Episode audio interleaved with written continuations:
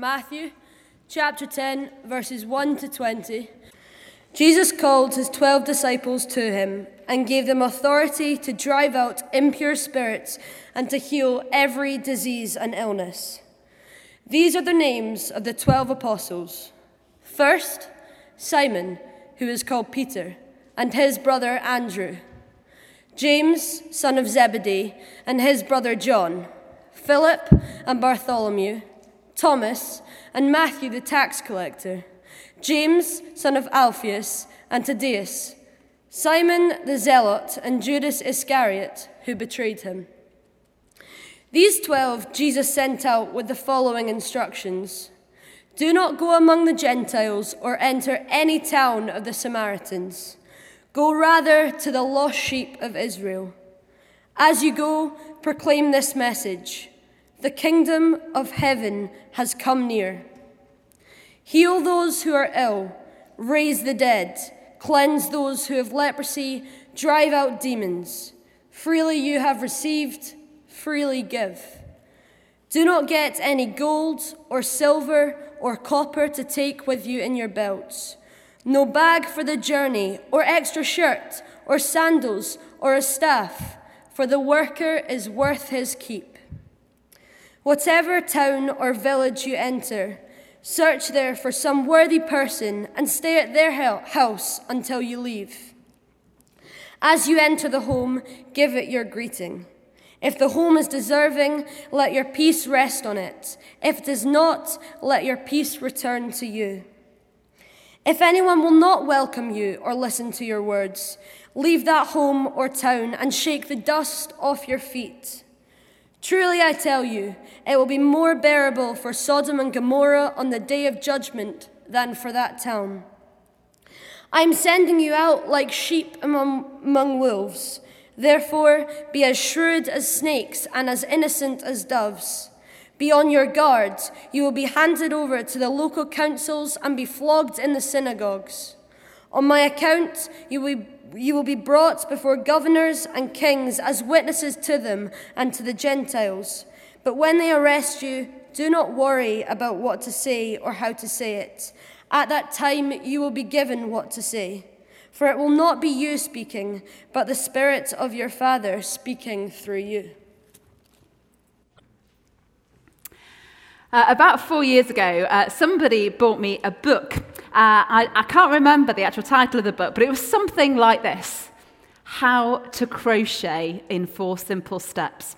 And I got this book, and they bought me some wool and a crochet needle as well. And I was like, that's a bit rude, actually. You know, my grandma at the time, uh, she's now dead, but she crocheted and she was 90, okay? Uh, I, you know, I was getting on a bit, but I wasn't that old.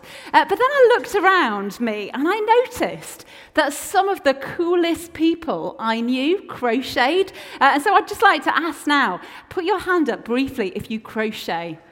There you go, the coolest people. I can't see any blokes. Do you know what? I think maybe we should have a revolution of male crocheters. If you want to be as cool as these people, then maybe you need to learn to crochet. We decided that knitting's quite cool for blokes as well, uh, not wanting to be sexist, so crochet as well. Um, anyway, so I thought, okay, I want to be as cool as these cool people, and they crochet, so I'm going to have a go at crocheting. Uh, so one Sunday afternoon, I sat down with my instructions how to crochet in easy steps, my weird needle thing, and my wool, and decided I was going to learn to crochet. I had great visions of, you know, in an hour by the end of the day, I'd have made this stunning blanket. Um, I, I was going to be like the coolest crocheter on this earth. Anyway, after about an hour, I had meticulously studied this ridiculous book. Um, I had been on Google, I had looked at YouTube tutorials, and this is what I had produced. Hopefully, it will come up on the screen. I was so proud of myself, but I was also slightly gutted. I was thinking, oh no, I'm going to have to cast aside all my visions of that blanket uh, that I was going to make for my uh, friend's baby. And I thought, this is disastrous. What's it all about, this ridiculous crocheting malarkey? So I gave up. Anyway, a couple of days later, uh, I was bemoaning my attempts at crocheting uh, to my super cool crocheting goddess friend, Abby, and saying, you know, it's ridiculous. What's all about? It's absolutely impossible. What is it with this wool and this ridiculous hook thing? And she said, Libby, what I need to do is I need to come round to your house and I need to teach you to crochet. It's not actually as difficult as you think it is. And so she came round uh, a couple of weeks later on a Sunday afternoon, uh, and she sat next to me, and she had her little ball of wool and her needle thing hook, and I had mine. And she literally took me through step by step how to crochet. And by the end of that afternoon, I had made this. I was so proud. That's a granny square, just so you know. Um, thanks. Uh, I, I, and I was so proud of myself. Okay. It was all very good, me having that instruction book, but in order to be somebody who could actually crochet, I needed Abby to sit down with me and teach me, to show me what to do step by step by step. Maybe some crocheters in the room can sort of uh, relate to that. Um, anyway, and so I really got into this crocheting uh, after that malarkey, and then a few months later, I've made this. There you go. So I got a bit carried away with crocheting at that point. That was Alice's blanket. I had a mission that was going to make my children each a blanket. That's my daughter Alice, covered in her huge blanket uh, that I made her. But I'd never have got to that place if I'd have just sat down with my instruction book. Well, probably would eventually in about 10 years' time. But the fact that Abby st- sat next to me and took me through step by step was the turning point for me. Similarly, if a potential heart surgeon had heard the best lectures in the world, had looked at every wonderful um, sort of heart surgery film, uh, I would not feel confident uh, if they were going to operate and do an open heart surgery thing on me, unless they'd have been uh, to medical school, if they'd gone through their sort of surgery apprenticeship. I'm sure doctors in the room can give me the proper language for that. If they'd had a, a senior consultant heart surgeon just taking them through the process step by step. If that had happened, then I would have been happy for them to do open heart surgery on me. You want to know that somebody has been apprenticed who knows the school. And this is pretty much what Jesus, how Jesus works with his disciples. Jesus' mission didn't just involve him. He knew that he would only be with his followers for a short time. And so he knew it was imperative that he train them so that when the time came, they'd be able to step out and share the gospel of Jesus. They'd be able to do that gospel spreading job that Jesus had prepared and trained them to do. And so we get to this section in Matthew's gospel that we're looking at today. Uh, Jesus is giving his 12 disciples who have been observing and have been following and been watching him the opportunity to get some hands on experience, to have a go. It's, for, it's now time for them to fully take part in the mission uh, of God by getting out there and having a go, doing the job themselves. If you uh, have your Bible open, if you flick to uh, chapters sort of uh, 5 to 8 of Matthew's Gospel, basically in those chapters, Jesus, you'll notice, is primarily teaching his followers uh, about what the kingdom of God looks like. Chapters 5 to 8. There'll be familiar stuff there, like the Sermon on the Mount. Jesus teaching on the kingdom of God. And then in the previous chapter to the one in our reading, chapter 9, Matthew records how Jesus has forgiven and healed the paralyzed man, the one that came through the roof. Okay, uh, he's raised Jairus' daughter uh, from the dead. He's healed the woman who's been bleeding for 12 years. Uh, he's, he's healed the blind and mute uh, man, and he's cast out demons. Jesus had told the folk about what the kingdom of God looks like, chapters 5 to 8. And then he brought it into being through those incredible miracles, those signs of the kingdom. And the disciples, Jesus' friends, had been there through it all. They'd heard his teaching and preaching. Then he'd seen, they'd seen the incredible miracles that he'd done. They'd witnessed the power of God working in and through Jesus. But up until this point in chapter 10, they'd just been like supporters on the sidelines, watching what Jesus was doing, following him around, listening, learning to what Jesus was doing. But then suddenly, at the end of chapter 9, we see a shift in what Jesus is doing. Jesus stands up at the end of chapter 9. He looks around him at the crowds that have been following him, all these people who have been following him around. And he sees, it says in chapter 9, they are harassed and helpless like a sheep without a shepherd. And he turns to his disciples in chapter 9, verse 37. He says this The harvest is plentiful, but the workers are few. Ask the Lord of the harvest, therefore, to send out workers into the harvest field. It's like he's saying to his disciples, Look, you've seen what I've been doing. You can see the need all around us. Now it's time for you to go and have a go yourselves. He's saying, Imitate me. You've seen what I've done. Imitate me. Imitate Jesus. But who do we actually put our energies into imitating? People we admire. We want to be like them. We want to be like that person. Uh, we want to be like the worship leader up here.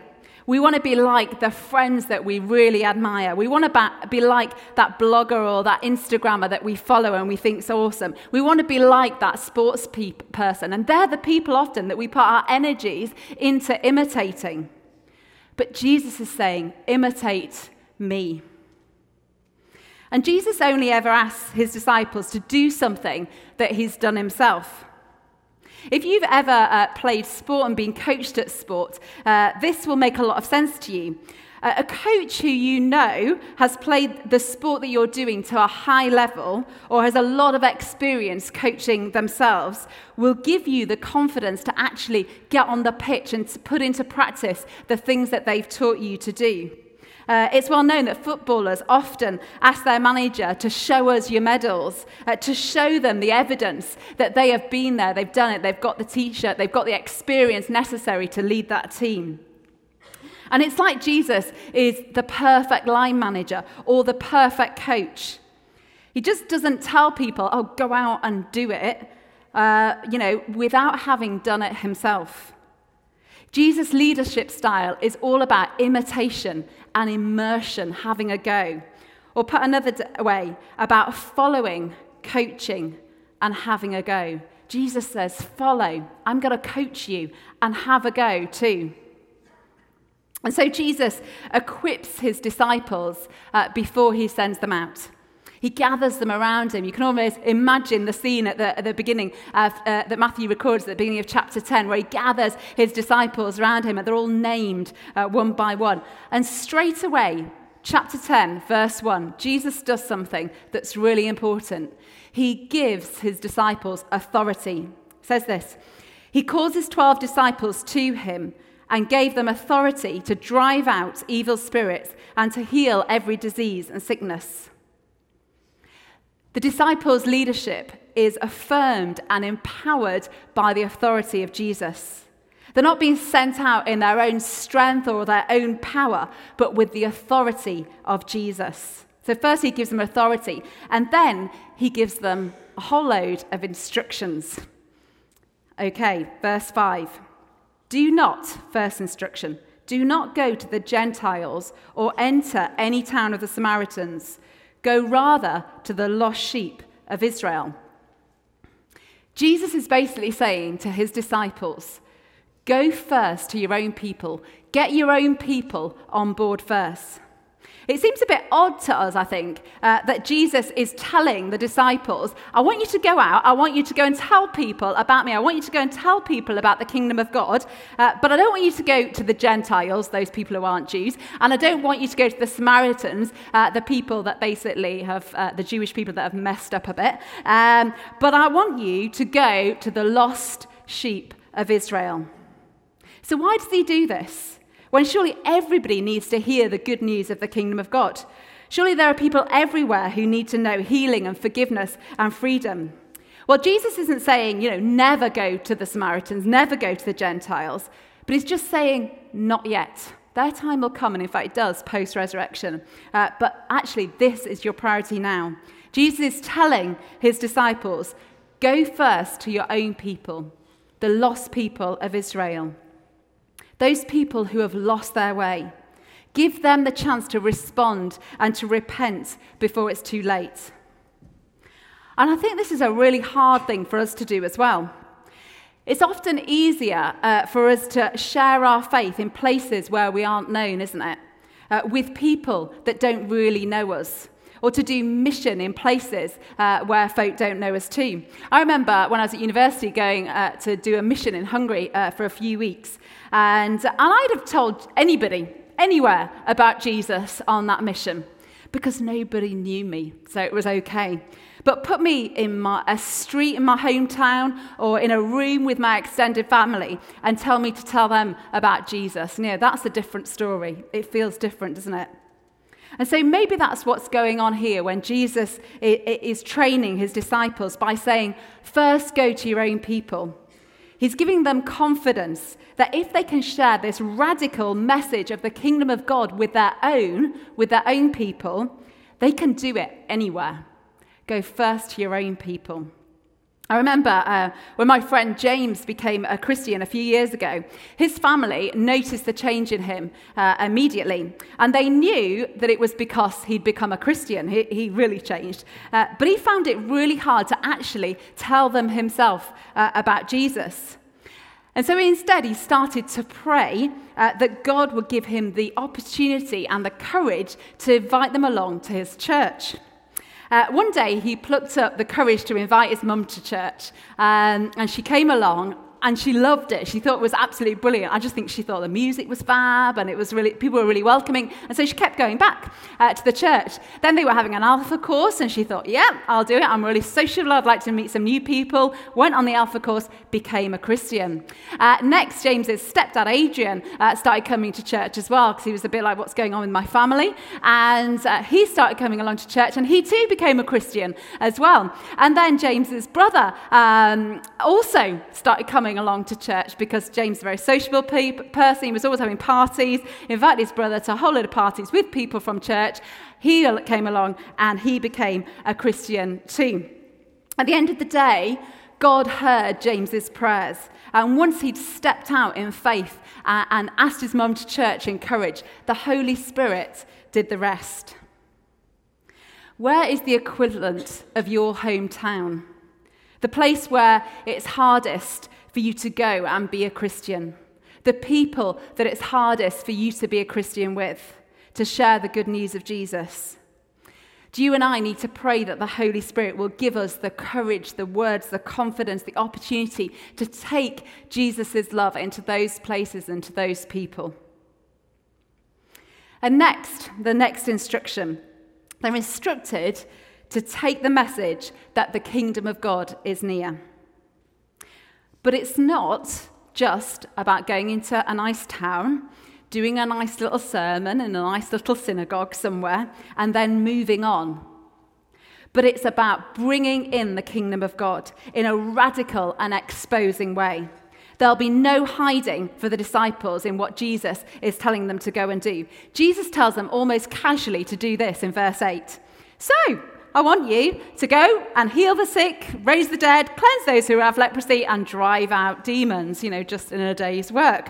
It's not mild stuff. He's not asking them to politely ask folk to come along to Alpha with me on Wednesday at Costa, even though that's a very good thing to do. Um, he's saying, tell people, uh, tell people you encounter that the kingdom of God is near, and then demonstrate what that actually looks like by healing the sick, by restoring the outcasts, by raising people from the dead, by cleansing those who have rep- leprosy, by driving out the demons. It's scary and it's wild and it's powerful stuff.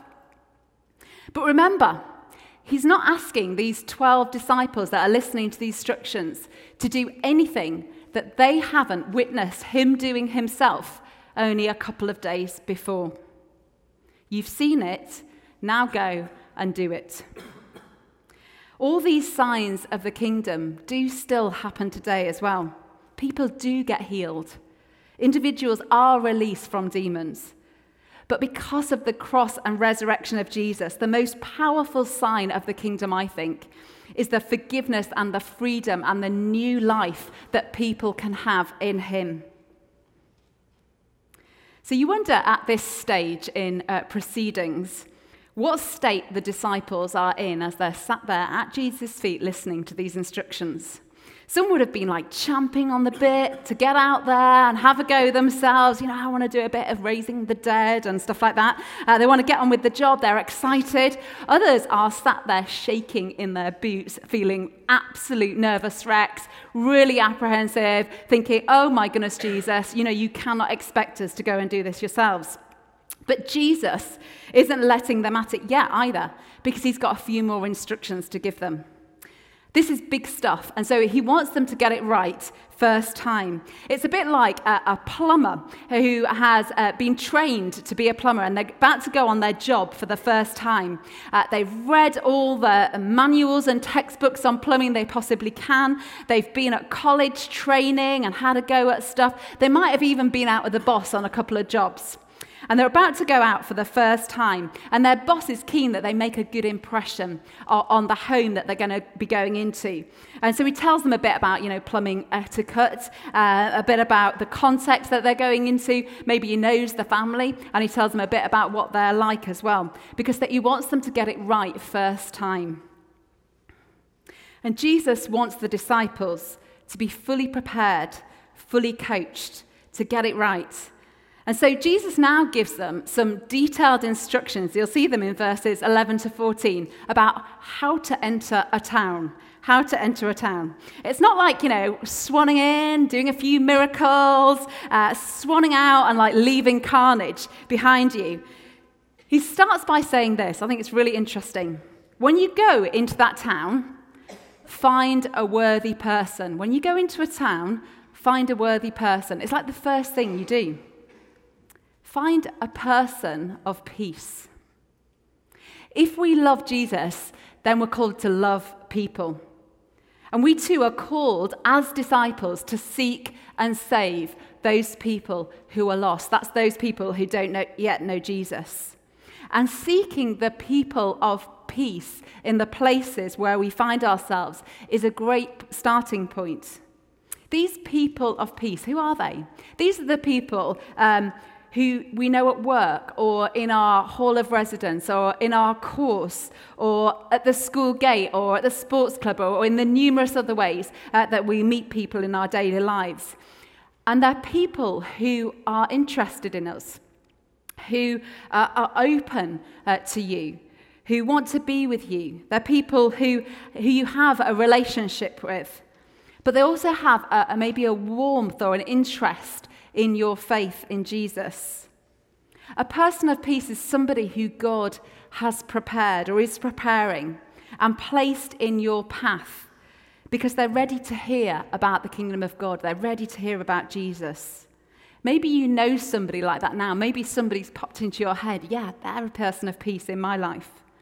Or maybe you could pray that God would open your eyes to spot that person of peace in the places where you go. Jesus is telling his disciples, find that person of peace in that town. Go into their turf, uh, the, the space where they're comfortable, accept their hospitality, spend some time with them, and be ready in an appropriate way to speak and do words of the kingdom. That might be just showing Jesus' love in a really practical way uh, to them when, when something's going on in their life. It might be even just sharing the story of how you came to faith. It might be offering to pray with them, taking that opportunity when it comes, or inviting them to your connect group or your student huddle or to uh, church or a gathering that you go to. And if you don't find that person of peace, Jesus says, move on somewhere else, shake the dust off your feet as you leave. Up until this point, it's all pretty exciting stuff, isn't it? You've seen me do it. Uh, Jesus is saying you've observed and watched, and now you have the authority to go out uh, and do all the fun stuff. Go and be people and be brave. Tell them the good news. Demonstrate that the kingdom of God is light by doing a few healings and casting out demons and raising the dead. Stay with those people of peace, those who are receptive and hospitable and, and supportive. But then suddenly the mood turns, verses 16 to 18. Because Jesus is teaching them the reality of what being a disciple is actually like. And it's not all about excitement and the miraculous. It's not all about people repenting and being baptized left, right, and center. But in verse 16 to 18, Jesus makes it clear that there is an expectation that when you are a disciple of Jesus and you're stepping out for me, you will face persecution and opposition. These people will be vulnerable. We will be vulnerable. Jesus says, You are like sheep amongst wolves. But even as he tells them this, even as he tells the disciples there'll be opposition, he's encouraging them to take the opportunity that those moments bring. Look at verse 19. When they arrest you, uh, the Holy Spirit will give you the words to say. It's almost an expectation. You know, when you get arrested, when you're brought before kings and rulers, you'll be given the words to say. Again, Jesus is encouraging them to just imitate what he has already experienced himself. If you look at Matthew chapter 9, there are four instances in there where Jesus has faced opposition or accusation or persecution uh, from people who watched and saw those miracles that he'd done just before. And he takes every opportunity to explain to them something of the kingdom of God, the workings of the kingdom of God in those moments. And Jesus says, do the same. In those moments where we're facing persecution, when somebody's giving us grief about being a follower of Jesus, when we're like, what's it all about? When we're having a really tough time because we're a Christian, actually take that opportunity, take that opportunity. A few years ago, a friend of mine, Richard, uh, was involved in a project which involved going in with this bus uh, to the red light district in Bradford. Um, and a whole load of people would take this bus in and they would have food and clothing and whatever else on that bus. Uh, and they'd just be there to talk to the prostitutes uh, that came to the bus. And uh, there was one woman who become a bit like the person of peace uh, to my friend Richard. He'd gradually got to know her over the months that he'd been going out on this bus. And uh, she was really receptive. She obviously wanted some food and some warmth and some clothing some of the times, but often she'd just want to come in for a chat as well. And, and Richard had also had the opportunity a couple of times uh, to pray with her as well. And on this particular night, uh, he got there with a whole load of people. And he was walking down the street uh, looking for this woman. Uh, she was nowhere to be seen. But then suddenly, out this doorway stepped this like huge brick of a guy. Uh, and Richard, Richard, uh, my friend, is like square. So he is, he is not a small little little guy at all. But he described this guy as huge. And this guy just immediately started going in for Richard, effing and blinding about who he was and what he'd come to do. Uh, Richard was a little bit intimidated in that moment by this huge guy, who was obviously this woman's uh, pimp from what he was saying. Eventually, he got up to Richard, and Richard describes it that he literally just picked Richard up by his clothes and just slammed him against this wall. And in that moment, uh, Richard just felt like the Holy Spirit with him. And he thought, what am I going to do now? I'm like pinned against this wall, sort of fearing slightly for his life at that moment. And he just said, uh, in that moment, he looked the guy in the eye and went, In the name of Jesus Christ, let me go. And, and he doesn't know whether it was complete shock on the bloke's behalf because he'd said those words or whether it was actually the Holy Spirit doing something. But this guy just put him down on the floor and walked away down the street. I wonder how often we might find ourselves in a sticky situation maybe just in a conversation with a friend when uh, they ask us a question about our faith and we're like, what on earth do I say now? Or maybe somebody's explaining something that's going on in their lives and you're like, oh, I'd love to be able to pray with them. How can I do that? Just ask the Holy Spirit to give you the words to say in those moments. It's in that moment that we can ask the Holy Spirit, and He will give us the words and the courage that we need not just to get ourselves out of sticky situations, but to speak the power and the love of Jesus into those situations. So these disciples, they were the first church, the first followers of Jesus, equipped to take part in his mission, to imitate Jesus. And we are the church to do God's mission today in the places where God has put us and called us to be. We're the ones called to imitate Christ in our workplaces, with our friends, on the sports field, in our halls at university, in our lecture theatres, in our whatever hobbies we do, in all our friendship groups. We're called to step out boldly in faith to bring in signs of the kingdom. And so Jesus might be saying to us tonight, Come and follow me, follow me, but we're holding back. But he's going, Trust me. I will be with you. Like I was those disciples when they went out that first time, I'll be with you. The call on all of us is to be disciples and followers of Jesus, to imitate him with our whole lives, to spot those people of peace, and to go and share with them what it means to follow Jesus. It's ultimately sometimes about being willing to take up our cross too and join Jesus in his passion.